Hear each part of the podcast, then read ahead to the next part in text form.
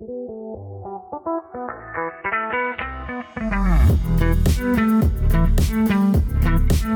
Recruitment Mentors community is now completely open for you to join. It's the meeting point for recruitment professionals who want to take their development and growth into their own hands. Whether you're starting out your career or five years into it, our mission is to empower you to accelerate your development with the most successful, collective, current, and responsive teachings from outside of your four walls. You can now join the community for just £39 per month by going directly to our website at recruitmentmentors.com. That's recruitmentmentors.com. Your new mentors are waiting to meet you. Welcome to the Recruitment Mentors podcast. My name's Hishem Azzouz. Today, I'm really excited to be joined by Nicola Broomham, who is the proud owner of Broomham Recruitment who are a property specialist recruitment business that Nicola officially started in Jan 2020. Nicola's had a long career in the property sector before she entered the world of recruitment. And what is clear from what I can see is that Nicola has a huge passion for servicing the industry that she spent over a decade working in.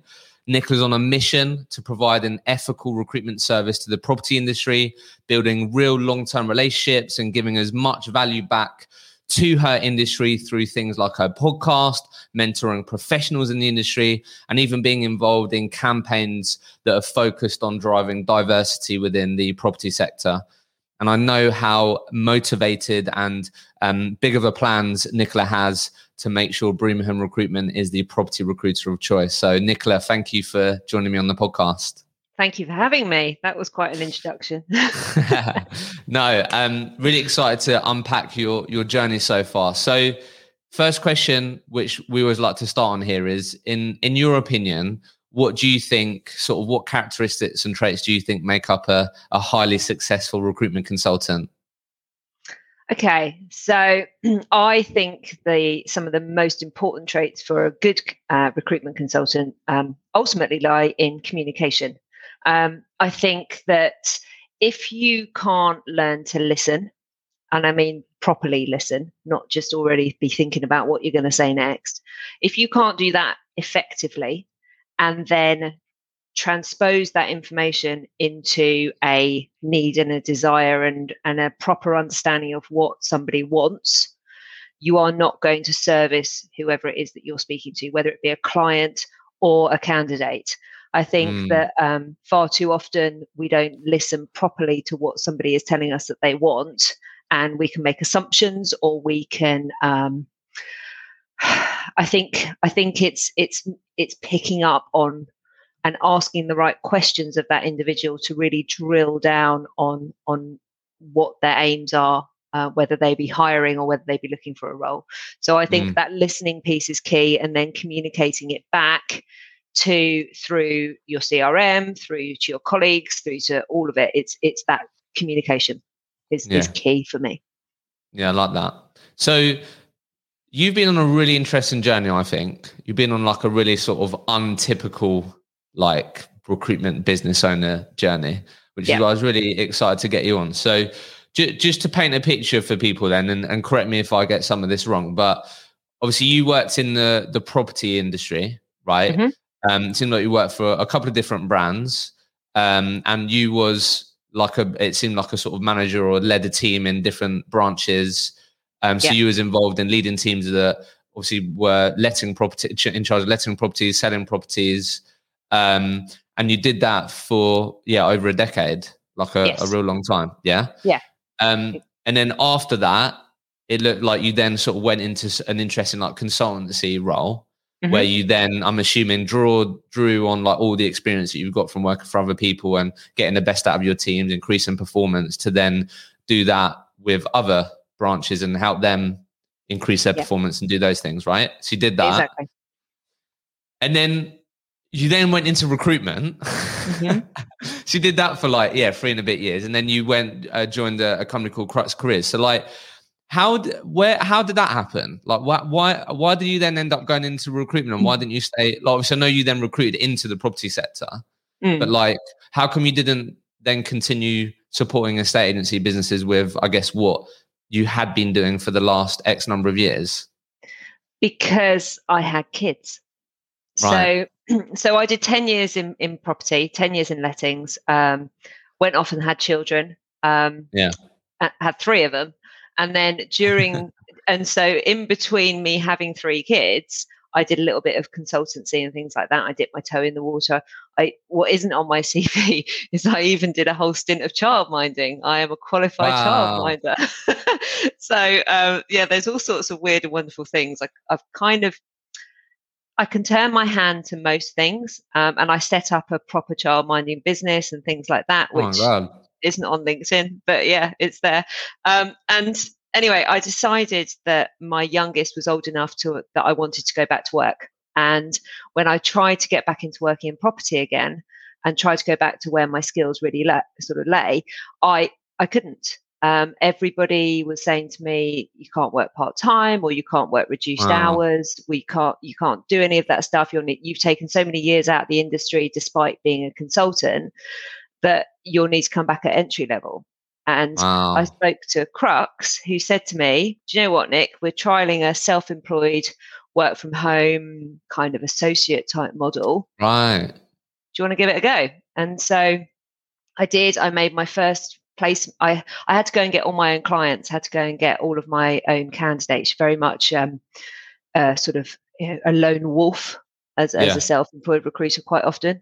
And um, I had no idea where to start. I hadn't had no training. Nobody told me how to be a recruiter. I was literally given an email address and told to go and recruit. Oh my so, God.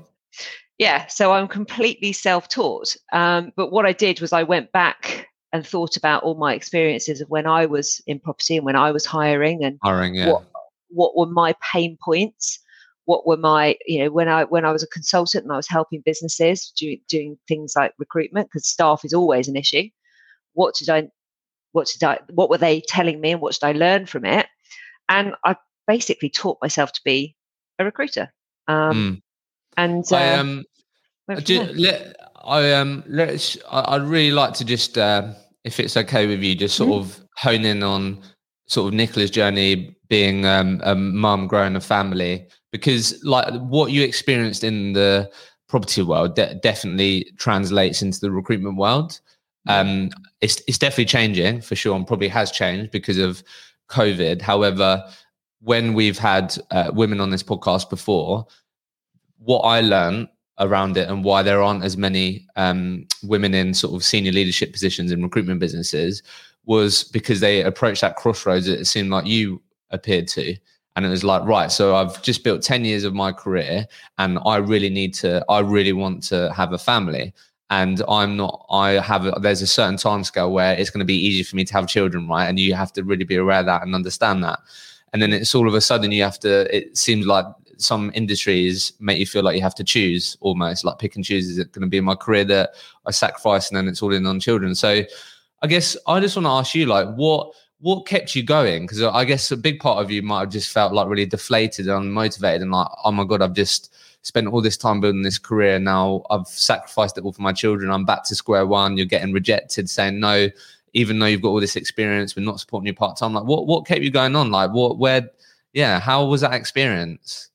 Um, I did feel really deflated. In fact, mm. um, it at that particular time in, in my life as well, my husband had just been headhunted to um, to come and do a new job. We'd relocated from the West Country to um, Buckinghamshire, where we live now, and we he was he started a new job. We put our house on the market, and we sold and moved in six weeks.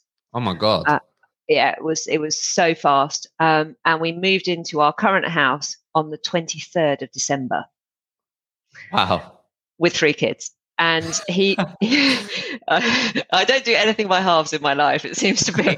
and uh, he he was already starting his new job. He was working up here, staying in travel lodges Monday to Friday. And I, we moved here. My my kids started the school in the January, um, and at that point, I was when I decided to go back to work.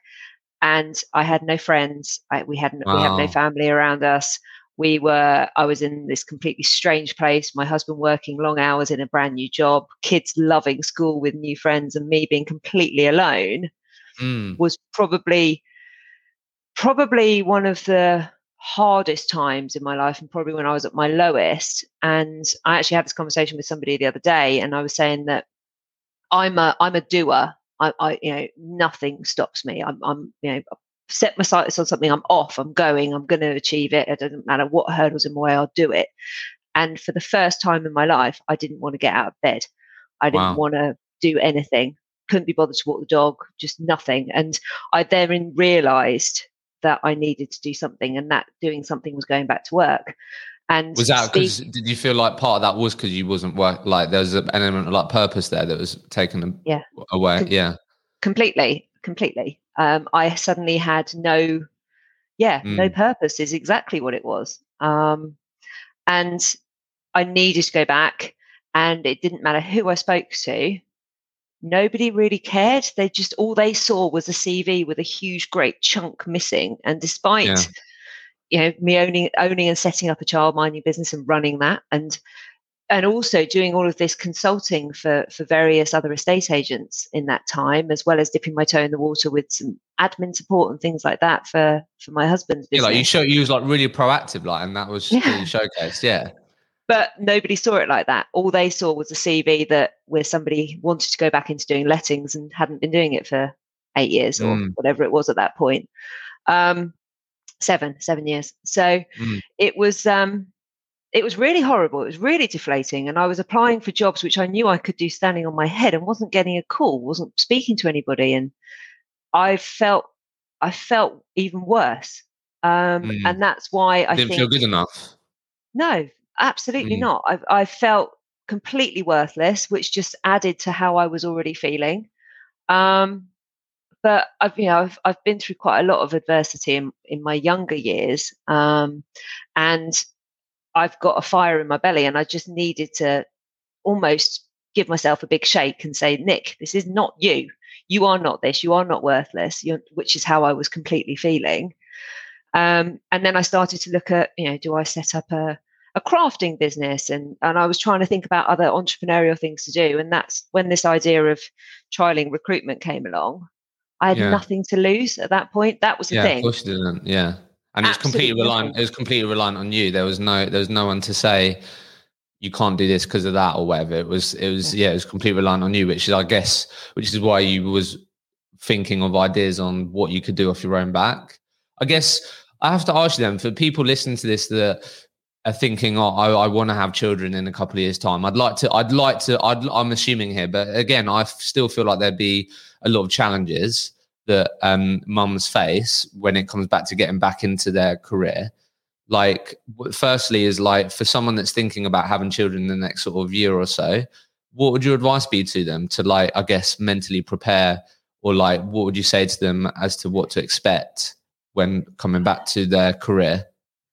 Um, that's a tough one because it depends on what what they want to do if so for example my sister has recently had a baby and she was yeah. back at work within four months wow. and she and yeah because she knew how important her career was and she knew her career wasn't going to wait for her and yeah. she's managed to agree with her because she's very very good at what she does she's managed to agree with her employer that what she's going to do is work um, part-time hours and work from home but she's and she's able to do that and to juggle that. I think that anybody that's thinking about having children and is working for an employer that is going to offer zero flexibility to them, I think they need to be firstly questioning why they're working for that employer in the first place. But yeah. also, I think there is a very, very strong argument because of COVID and because of what COVID's done and shown that you don't have to be in, in the office every day of the week. But also, yeah you can do quite a lot um, to maintain your career whilst being a, a full-time parent as well. And what I mean by that is you can do regular on, on constant learning, constant mm-hmm. development. You know, one of the things that I probably did wrong is that with lettings in particular, legislation changes all the time. And if someone's in recruitment, for example, and they are they want to take two or three years out to have a child before that child goes to nursery or whatever, make sure that you're still keeping your finger on the pulse of the industry and mm. what's happening. It doesn't mean that you've got to go go to work, or perhaps do a little bit of um, volunteering or keeping in touch days, those sorts of things. Keep that keep that connection there. I, I very I very quickly just sort of walked away and washed my hands of it, and that mm. was my downfall, very much so. Yeah. Um, yeah, no, that, I think that's great advice, and I know, I know it is very intrinsic, isn't it? It's very like it is. You have to be aware of like, yeah, how important your career is, and like what, yeah, what you're willing to do. But I think that that's great advice. Is don't just check out. Um, like, yeah, keep keep understanding what is what is current in your world, and you can obviously the great thing now in today's world is there's there's loads of channels and ways that you can do that. Yeah. Um, and then I guess what comes up for me, just thinking about what you said, is then also, I guess, like really trying to over communicate to your employer on, because uh, I feel like, again, I'm assuming here, I think the conversations that I've had in the past with women when I was in recruitment or just in general for people that think about having a family, I think sometimes they can try and uh, people can try and be like strategic of when they tell them or and, and stuff like that. And I feel like like trying not almost like hide it or like I don't know. I feel like if you're in a company where you want to find out are they going to support me, is there going to be flexibility? I feel like you're better off trying to understand yeah. what that looks like before you're then in the position of having children and then expecting it. Then you don't. I, I don't know. Yeah, Do, I would agree you agree with, with that? Yeah. I agree. We actually we actually have a client at the moment who is recruiting because their their their manager in their team has said to them that they would like to have children in the next couple of years. So what yeah. she's actually done is she's approached her boss and said, "I want to have a family in the next couple of years. So can but I don't want this team to dissolve while I'm away for 9, 12, yeah. 18 months or however long she just chooses to have off. Um, so actually, can we think about planning ahead and future succession and make sure that we've got the right people in that can look after that team when I'm not here for a few months? Yeah, and yeah, I not, not everyone's going to react like that, but I think that's great. Yeah. yeah, you're going to feel way better about it when you then have that time off. When you do, then when you are raising your child, aren't you? Because it's yeah. it's been it's been collaborative rather than like, oh, I didn't, I don't know. Yeah, okay, that that's that's interesting.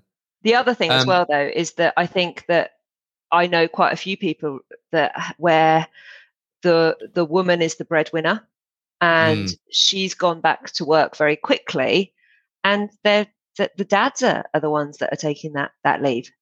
The dads mm. are, are, very much sharing it. I, th- I personally think we could do uh, very well to learn a lot from sort of Scandinavian countries and the way they do things. Um, I think mm. it, it, does need to change, but that's probably a conversation for another day. no, I love that, and I'm glad we went we went there because I think that's this is sort of um, we don't talk enough about it on this podcast for sure.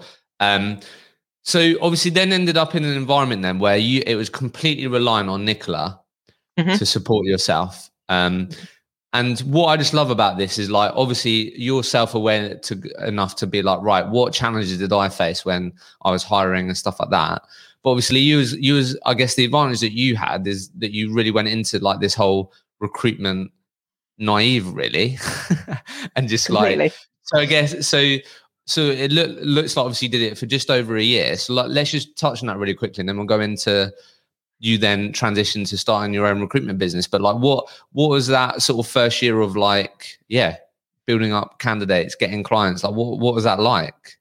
Um, it, I loved it. I absolutely really? love business development. Business development for me is like I'm in my element doing that.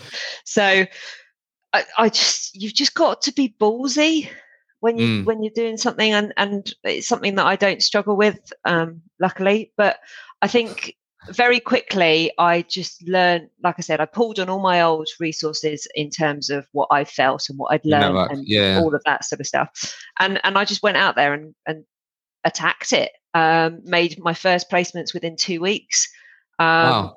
I, I yeah I just all very quickly established that LinkedIn was my friend Mm. Um, and the more I worked LinkedIn and the more connections I had and the more I became real on there, because that's the other thing is that I think I, I have quite a good um, identity on LinkedIn um, and yeah, personal yeah, brand. Sure.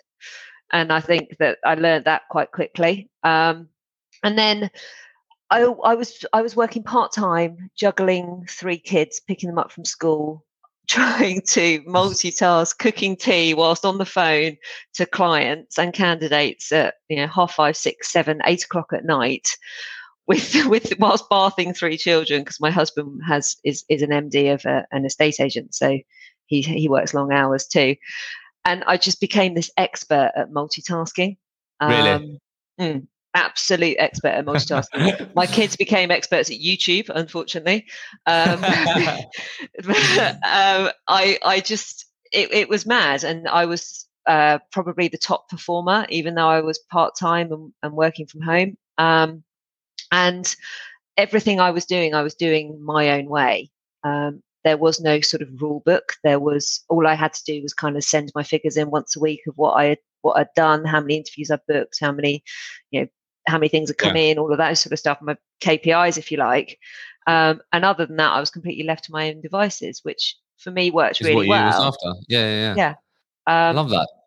So, so, so then obviously, then there was a period of. So then, when did you? Uh, I feel like because you started in that context in that environment, the thought of you then doing this on your own, it just makes sense, doesn't it? I feel like, like, it, like surely you would have thought about that after you've done it a little while.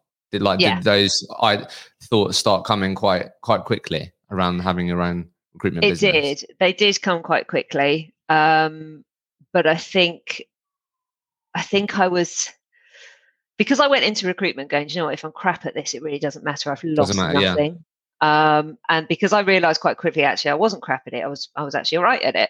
Um, Yeah, I did start to have those thoughts very early on of why am I doing this? Why am I paying a huge chunk of my commission to somebody else when that could all be going in my pocket?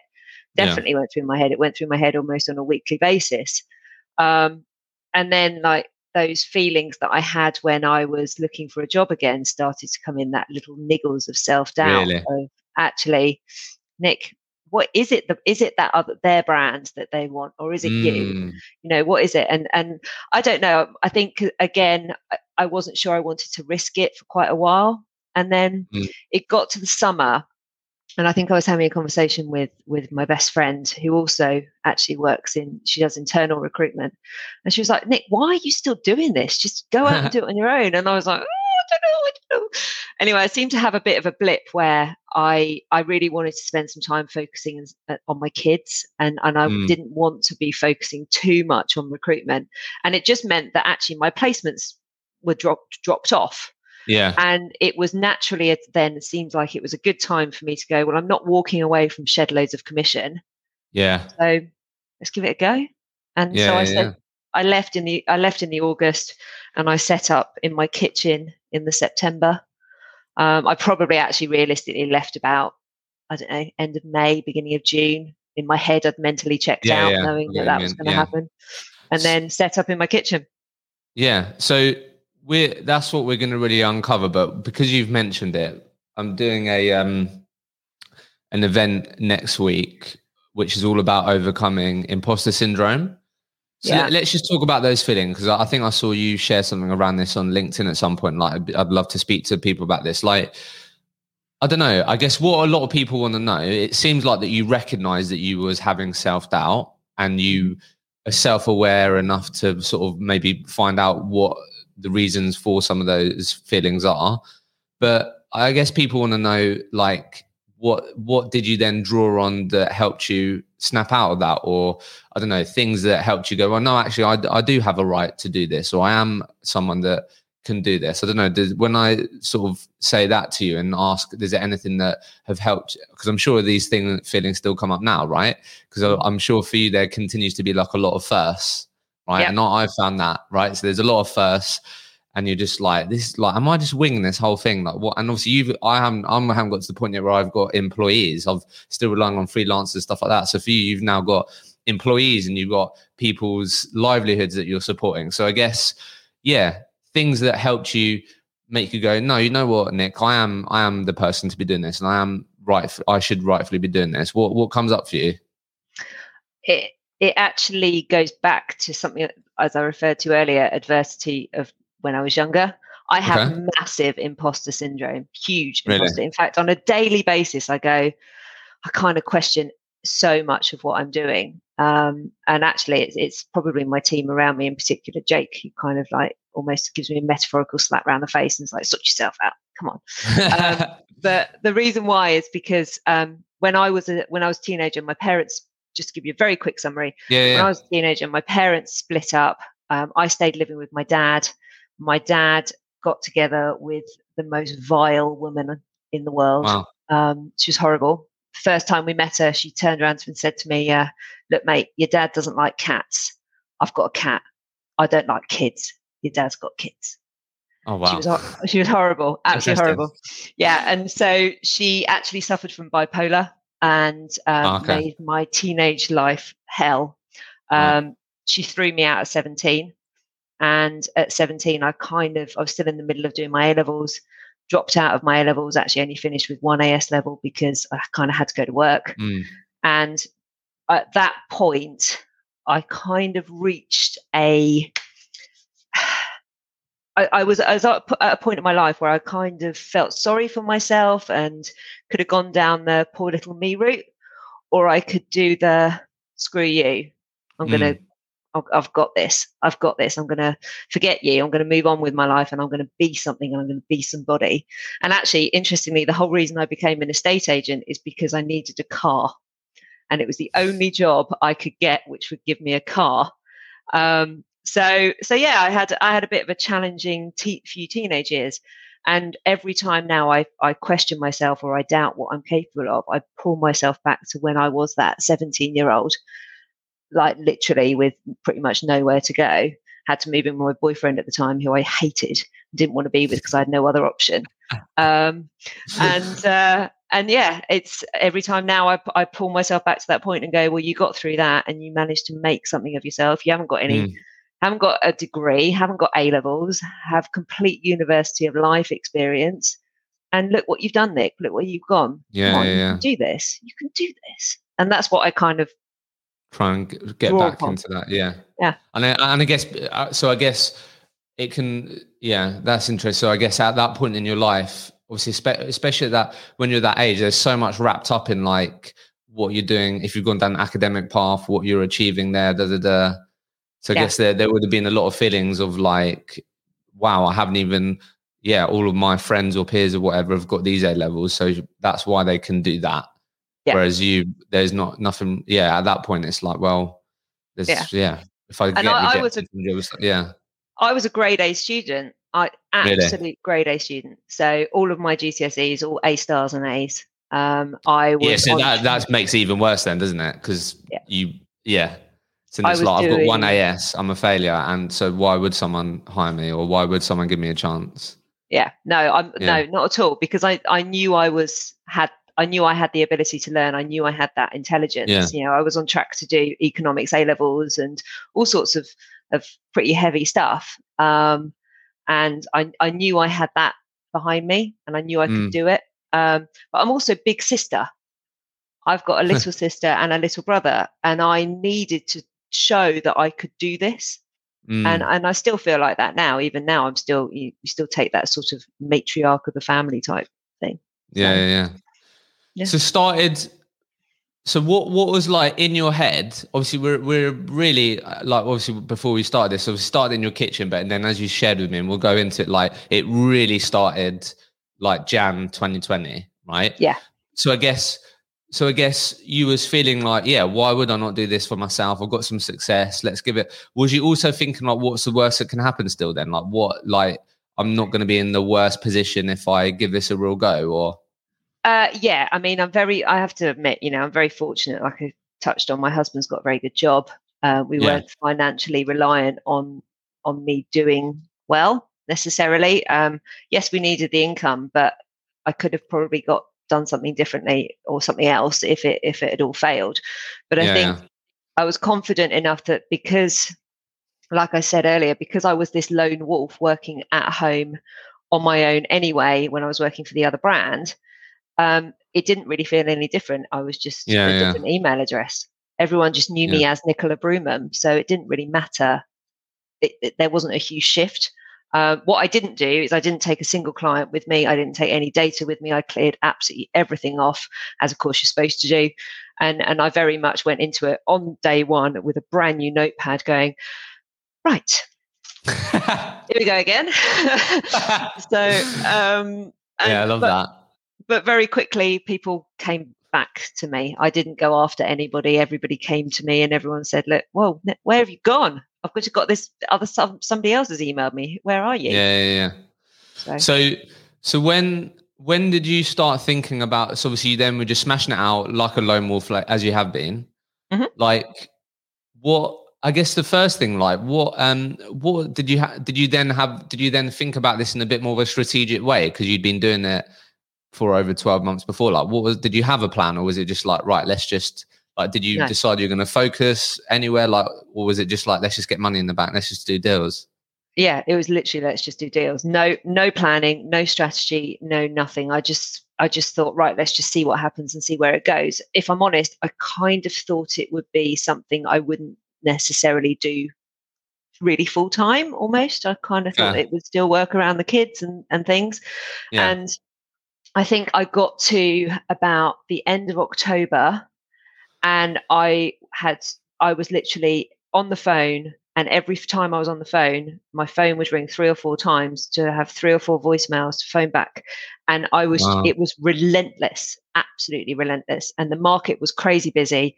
And I, I, re- I realized very quickly that this couldn't just be a part-time thing. This was actually going to mm. be a big deal. And um, I went and spoke. I've had a men. I, I contacted some companies and said, look, I've never set up a business before properly, like like this. I mean, you, you know, I've done, like I said, the childminder mm. bit, but it's totally different industry. Help. What do I do? I, what I recruitment recruitment businesses? Yeah, I, you know, I, th- I think I need an accountant. Do I need an accountant? Do I need to be set up as a limited business? What what do I need to do? Because um, I'd always done it as as just a sort of self, you know, self employed thing. Um, and yeah, I yeah. And, and I went and met with a, a guy who's still my mentor now. Um, How did you approach that? A lot, a lot of people want a mentor or feel like they could benefit from one. Like, was it? Did you just put your cards on the table? was like, look, this is where I'm at. This is what I'd really love help with. Did you like? I don't know. Like, was it? Did you yeah. say like, hopefully I can help you in some way, or like, I don't know. How did you try and share, like, ask in a way that maybe they could feel like something in it for them as well, or did you, or didn't you? Uh, well, I, I went to social media. So I went to LinkedIn and I went to Facebook and I spoke to friends. I actually went and met with three business coaches. Um, wow, okay. And and I said, look, this is me. This is what's happened. What would you? What can you do for me in the next twelve months to help me? Because obviously I was going to pay for that business mm. coach advice. And I came away from two of them going, yeah, they're all right. Mm and I phoned my husband, and he'd be like, "Oh, you don't sound particularly full of beans." And I was like, mm. "No, they're okay. I can kind of work with them." And then I went and met Mark, who's my current business coach. And I remember getting in the car, and I phoned Paul and went, "Right, I could do," and just talked at him with so much excitement and energy because he's he's a mentor and an accountancy firm in one. So nice. it means that it's all under one umbrella. So for me, I was like, right, tick, tick, tick but also he's just he's like a, a male version of me. We're really? both yeah, really. If you do Love disc that. assessments, we're both really high eyes um, right. on a disc. So we're in your face, bubbly, chatty, all of that yeah. stuff. So we just bounce off each other. Um, mm. And actually, he helped me and said to me, Nick, first thing you got to do is read the E Myth. Um, oh, that's a great book fantastic book, um, and it really shaped my business from now. Now it mm. has really, really shaped my business. And um, he said, "Go and read the E Myth, and then come back to me and tell me what we're going to do to set up your business. And you need to come up with a name, and we need to get you as a limited business ASAP." And that was the December. And then at the beginning of January, 6th of January, Broomham Recruitment was born. Mm, I love that. I just absolutely love your willingness just to take action and take the first step um, I, I, think it's, it's, amazing. So let's talk about this. I know we're we're sort of you're going into your second year in business now, right? Mm-hmm. Yeah. Um, so wait, so that means Jan 2020, obviously March 2020, COVID hit then, right?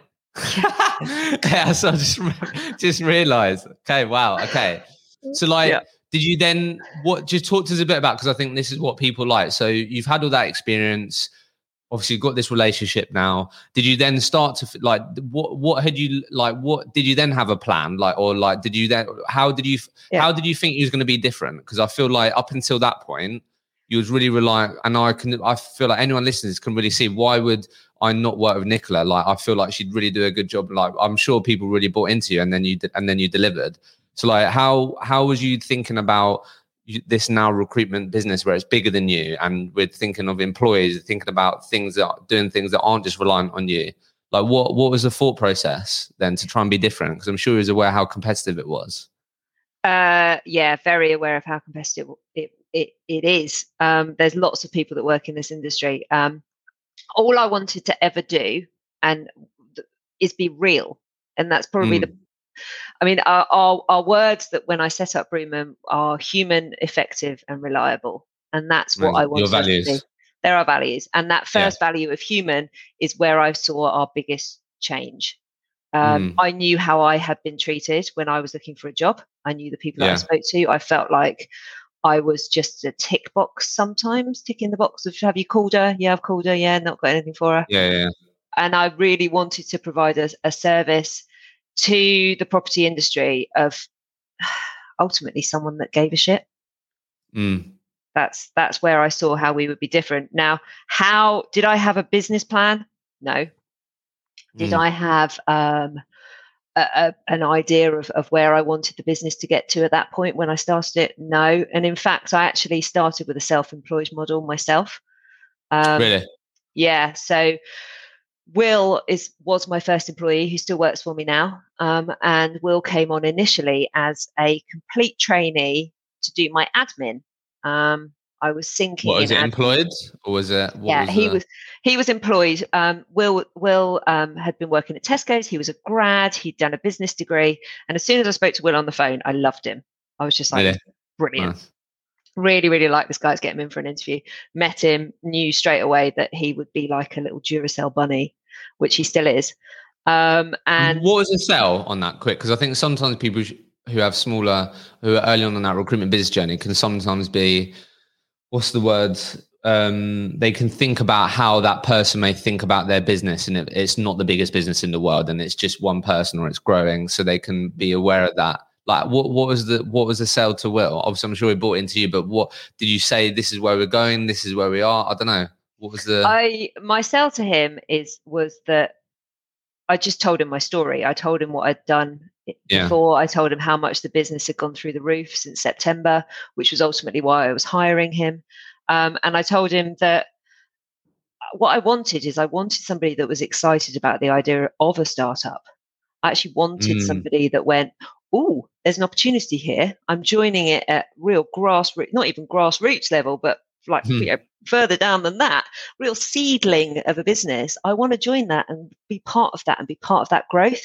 I didn't want somebody who was cautious of that. I wanted someone who saw it as an exciting new mm. prospect, not a negative thing. So that I didn't mm. I didn't want to have to sell it. And if I did have to sell it, for me that meant they weren't right. Right. Yeah, that's fair enough. So when we say and I, I i love this by the way and I, I and i think what you've done a really great job on is like really stay true to who you are like now and also online. And i think clearly like you said you recognize that quite early. I think if anyone was to connect with you on linkedin and start seeing your content and stuff like we can all get a real clear picture of who you are and the things that you care about and that that's who you are. So i guess how does like being human then translate into like commercials if you get what i mean. So what what i'm saying is like mm-hmm. so i want to just do the right thing be a good human care about people. Like how do we then how does that then help your business? So we is that our sort of pitch to people as to why they should work with us? I don't know. Like how does that then translate into you growing this recruitment business and it being well received by people? So um during COVID, when covid hit and um, we paid back pretty much every rebate that we'd done um, from because it, really? it, well it hit in the middle of March, and so many of our placements that we'd made then in the January into February were still during in their oh. rebate period, and they all got sacked. Wow! So, so almost every single bit of money that we made at all in the whole of that first quarter was wiped out. And in fact, I think wow. we're in a, we're in a negative um, by the time I take oh, wow. Will's, Will's salary, etc., taken on an office, all of that stuff. Um, and I was convinced that that was it. Broomham recruitment was no more when COVID hit. Um, and I was like, right, it's done. Fine. We'll just pack, kind of pack it all away and we'll start again. when we can. And and and then I I again gave myself a bit of a talking to and was like, no, that's not what you're going to do. So during COVID, what I did was I just went out and did every single possible thing I could that was really positive. So if you were if you and I were connected on LinkedIn or yeah. Facebook at that time, you probably would have seen me dressed up as somebody from um, Anchorman, the film. um, and every day I would join with um, four or five other property industry suppliers and, and people, and we would just read good news stories. So rather than trying wow. everything to be about negativity of COVID, we'd go and we'd talk about, I don't know, a, a, whale that had given birth in you know blah blah blah or whatever it may have been. Or we'd talk about all this like captain tom was a big one. And yeah yeah. every single thing we tried to do was try to put a real positive on stuff and people loved that people needed that and then i very very quickly established that actually the industry as a whole needs this and working in the property industry, there's a real lack of women. There's a huge lack of diversity there's um, a mental health issue that no one talks about. Mm. Um, and I, and and I felt that because of that presence on on social media and because of all that good news stuff and and and actually I quite like having I quite like being vocal. I quite like having yeah. a voice. I like being controversial. I like standing up for for things that I care about and that other people care about as well. I decided that what I would do is I would be that recruiter that would champion things that other recruiters were perhaps a bit wary of because you know the the estate agency old boys club might not like it if i start causing waves mm. and i very quickly became known and i think I, I hope i really hope i'm known within our industry as the recruiter that you can trust that's got mm. your back, that will listen to you regardless of what your situation is, that will help you, that will try to be positive and put a spin on things, will fight your corner for you. And so we what we what that did was that meant that from a candidate perspective, we could be relied upon. And all of the guys that work for me can all be relied upon because we have those same values and those same beliefs. Um, and and actually we are a little bit different but also from a client side as well those clients were also seeing those same things and those same traits. And um, I, I, I got interviewed, and um, one of the things somebody said asked me about is that as a business we have a no assholes policy mm. and what what that means is is that if a candidate is an asshole see ya we're not dealing with you don't be rude to my team off you go but also mm. if a mm. client is an asshole as well bye bye I'm sorry, we're not willing to work with you. We're not here to just be a supplier. We're here to yeah, partner enough, with you. Enough companies out there that yeah. see you as a partner. Yeah. And because I was interviewed on on a um, industry publication about this and was was quite vocal about it, almost overnight, our a lot of our clients suddenly stepped back in line. You know, invoices. Really? Yeah, invoices paid on time every time. Um, they knew that if they were, they didn't behave, if you like, I'd call them out.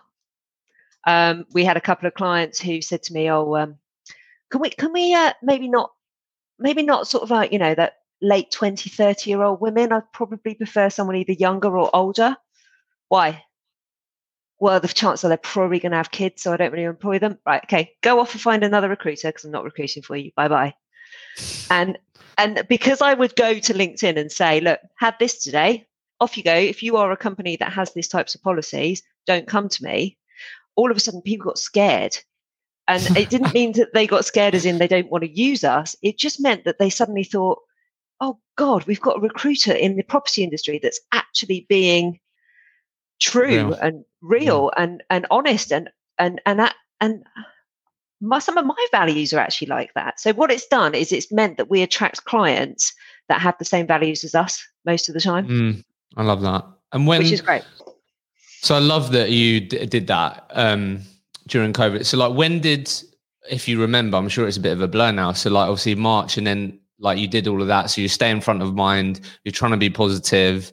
I think that's when that human value really got tested, right? And mm. clearly you showed up. You was human, and like when when did business start picking up again? Then like, did, was it long before people were going, Nick? We're starting to see things move now I want to speak to you. I've loved seeing your start. I'd, like, when did things start to pick up?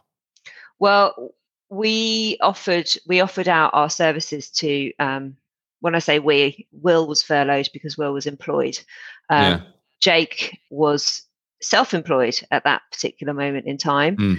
So um, he and I worked together, and we what we did is we offered our services to everybody and anybody, regardless of industry, to help with their CV. We just said, look, if you want somebody to help you to give tweak it, give you some advice, whatever it may be, call us, email us, we'll do it for you completely free of charge. Off you go. Just again, try to be that really helpful mm. person. Um, and there is a company that in our industry that came to me and said, I absolutely love what you guys are doing. We're recruiting for 10 work from home roles. And because of how you've kind of acted and the way you've been and how ethical you are, which is really in line with what we do, we'd like you guys to exclusively recruit for 10 roles. And this was in the June. And mm. it was probably our savior at that time. Um, wow. Both financially and kind of, I suppose, emotionally to a certain extent. And Jake, that's a long time, isn't it? March, April, May, doing a lot of helping. I'm sure you're in your head like, this is good karma. I'm not doing it because of just that, but it will come back. People will help. Things will start turning, and that's one of those moments, right? It's like, wow, people have seen what we're doing, and that it gives you even more motivation, then, doesn't it? To I think it was May. I think it was May because oh, May, the reason okay. why I say it was May is because we suddenly the housing market came back very quickly. Mm. Um, and the housing market came back, I think, at the beginning of middle of May time. It came back, um, and mm. estate agents were allowed to go back to work.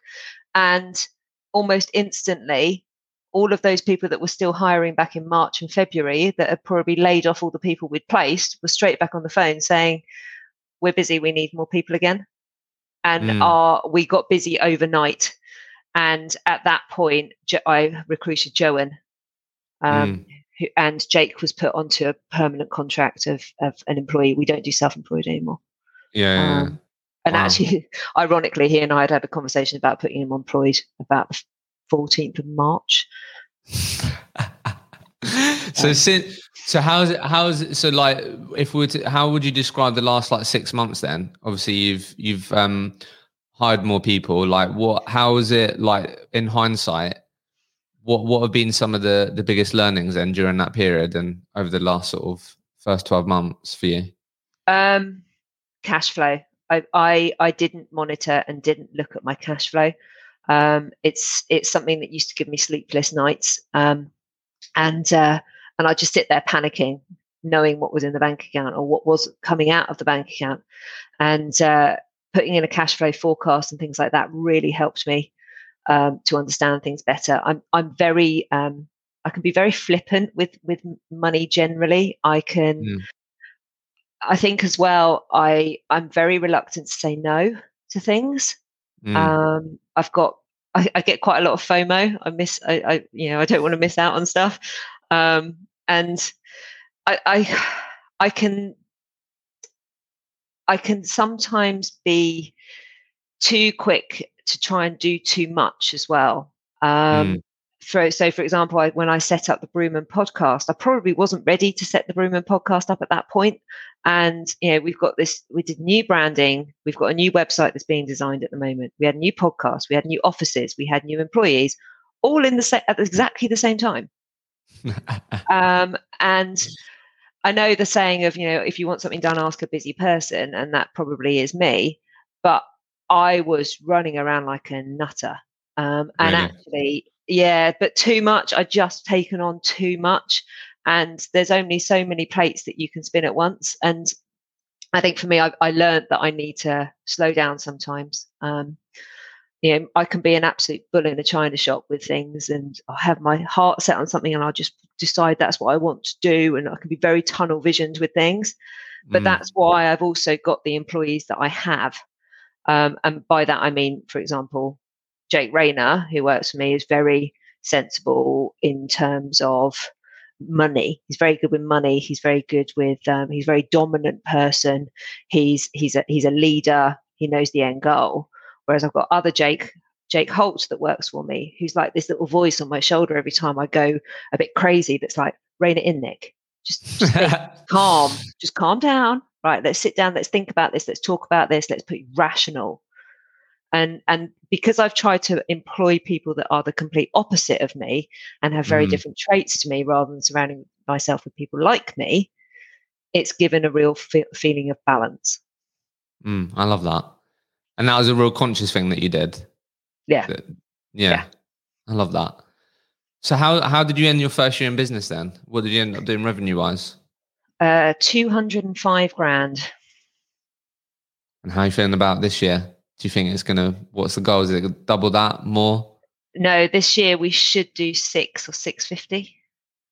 Amazing. So it's gone mad. It's gone absolutely mad. Mm. So it's yeah. Last last year was a bit pants, but yeah. Hey ho, we were in and out of lockdowns. Yeah. um, it, And how are you? So, like, obviously, I just feel like you've been through so much to get to this point, and I feel like, I feel like there's obviously there's still plenty of ground to do, and I'm sure there's a long list of things that you can improve. But I feel like you've got a sort of um, solid foundation now, at least. And like, how are you feeling about the future of this recruitment business that's been really organic and yeah, like how are you feeling Um, about the future of it?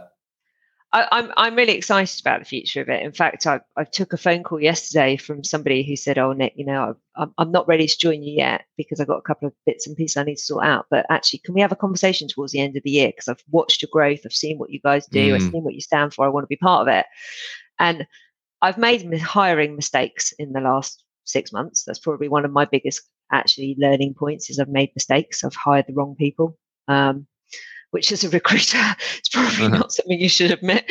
Um, but I think um, I'm really looking forward to what the next few years hold. I don't want us to grow too quickly. I don't want us to grow um, too fast in terms of hiring again the wrong people. I need to make sure I've got the right people in this business because um, we are, you know, we're a people people industry and a people business, and I I love my team and I love my guys fiercely and will do anything for them, and they know that. Um, and uh, yeah, I'm looking forward to what what the next next well the rest of this year holds. Actually, I'm looking forward. So to it. what on? I'd, I'd I'd be silly not to ask because it, it's a real common thing that we always hear on the podcast around the the hiring for your own business thing. I guess what what were the things that you are now sort of non-negotiable for you? I guess when you're hiring for your business that maybe you didn't do before. Um, I we've established our fit. We Mm, hadn't properly actually sat down and established. Whilst whilst I said I wanted to hire different people, and I, and I Yeah. still stick by that because I'm a big believer in diversity. What we we've established things like all of us have been through a challenge at some point, or all of Mm. us have pushed ourselves at some point. We are all um, there. There are certain characteristics and certain traits in all of us that make us who we are, and um, I think we've now learned what those what those are. And, and I was unfortunately trying to hire somebody who was just chatty, bubbly, and and kind of good on the phone. But Mm. being a being a recruiter is so much more to that. And a big, big one for us is emotional intelligence. And I don't think I think um, we need to make sure that that is really high in recruitment. And I think that's probably where I went wrong. yeah, fair enough. So look, before we finish, just a couple of sort of more like quick quick fire questions. Mhm. Um, obviously, you've been part of the recruitment industry now for a couple of years. What what what would you love to see improve about the recruitment industry? Because I'm sure you've come to learn the the perception the industry has, and like you're yeah you're now going to be a real hopefully a real um real part of the recruitment industry as well as the property industry, right? So I don't know what how do you think we can change or improve the industry? What would you like to see improved? I'd like to see a reduction in KPIs. Yeah. Um, I'm not a big KPI fan, and I feel that um, a lot of the time, big companies that are constantly monitoring calls, monitoring number of interviews, CV sent, I don't think that makes for good recruitment. I think recruitment needs to be um, better, better quality, not more quantity. And um, Mm. I've unfortunately I, have spoken to several people that have worked for large companies, large recruitment firms that have just had KPIs being bashed over the head all the time, and Yeah. have now fallen out of love with what what this industry is really all about. Mm. So that's a big Yeah, you do, you do hear that a lot. I think the, the I think the language around it needs to change. I think. Um, so I always like asking this question. So to be fair, I was going to ask you like, what book have you read that's had the biggest impact on you? But Would you say it's the E-Myth then? Have you covered 100%. that? Really? Yeah. yeah. yeah. It's such a good book. Um, what you can maybe go to the estate agent days on this, but I think it's a fun question to ask recruiters because of all the stories that you hear. But what what did you spend your first biggest commission paycheck on? A holiday, actually. Yeah, yeah a holiday. um, yes, yes, when we were allowed to go. yeah, yeah. I'm, ho- I'm, hoping we could do one soon. Uh, but yeah, I, I, paid it on a, a, very, very, very nice holiday that we'd been wanting to do for a long time. Nice.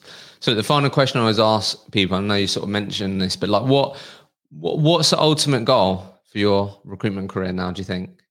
I, I want to be the go-to property recruiter in the UK um, because mm. we cover all of the UK. I want to be that go-to one.